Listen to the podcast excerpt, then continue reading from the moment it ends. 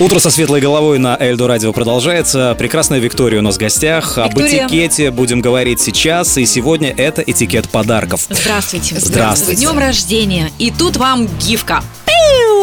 С днем рождения! Желаю счастья в личной жизни. Как относитесь к такому? Спокойно. Вы отвечаете, вы радуетесь, а мне хочется вызвать положительные эмоции. А если мы хотим вызвать какой-то отклик, то лучше потратить минуту-две подумать о человеке и написать несколько слов о том, как вы думаете, что бы ему хотелось в этот день услышать. Может быть, вы знаете, у него какой-то есть сейчас важный проект, над которым он работает. Или он мечтает Есть. о том, чтобы переехать в другую страну или в другой город. Пожелайте ему этого от души. Я о подарках. Два момента, которые меня волнуют очень. Во-первых, можно ли дарить э, хендмейд? И второе, как лучше сделать? Пусть человек озвучит то, что он хочет, чтобы ему подарили. Или дарящий должен поработать мозгами, ну и каким-то своим шестым Ой, чувством. так не хочется. Мозг Вот я про занят. что? Я за то, чтобы мне дарили то, что я хочу. Я лучше сразу озвучу. Отвечу на первый вопрос. Хендмейд, хендмейду рознь. Рознь.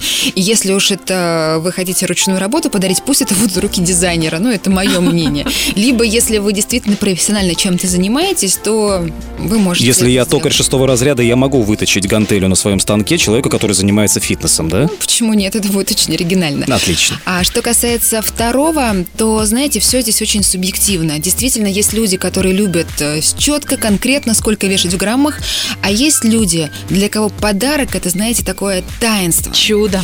И если особенно мы говорим, например, о рождественских подарках, да, и если мы рассматриваем подарок как дар, в этом очень много сокровенного смысла, и это, конечно, не выполнение заказа по списку, потому что тогда мы лишаем, мы лишаемся этого волшебства. Надо писать письма, если не Деду Морозу, то Вселенной. И чтобы это письмо обнаружили, положите закладки в журнал.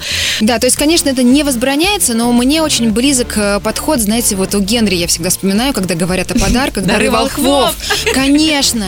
И это про то, когда мы внимательны к другому человеку, когда мы можем выхватить какую-то фразу вдруг в диалоге, что он мечтает о чем-то, и сделать ему такой приятнейший сюрприз. А если э, поставить себя на э, место человека, который получает сейчас подарки, это юбилей или, может быть, это свадьба, и подарков огромное количество. Все принесли, все вложили в это душу. Как реагировать на это? Вот я э, стою, и мне под- преподносят, каждый что-то объясняет, желает что-то свое, как ему кажется, эксклюзивное. Я должен реагировать на все подарки как-то примерно одинаково, какими-то стандартными фразами, но ведь э, обязательно что-то мне понравится больше, а что-то меньше, и скрыть, я плохой актер, скрыть свою реакцию на это я не смогу. Как быть в данной ситуации? Денис, замечательный вопрос. Конечно, вы совершенно правы. Очень важно публично поблагодарить, стараться, чтобы, конечно, реакция была а, одинаковая.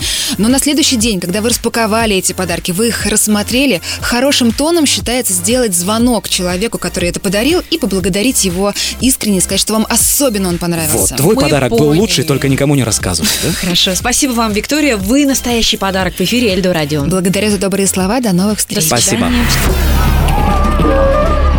Терра Манера.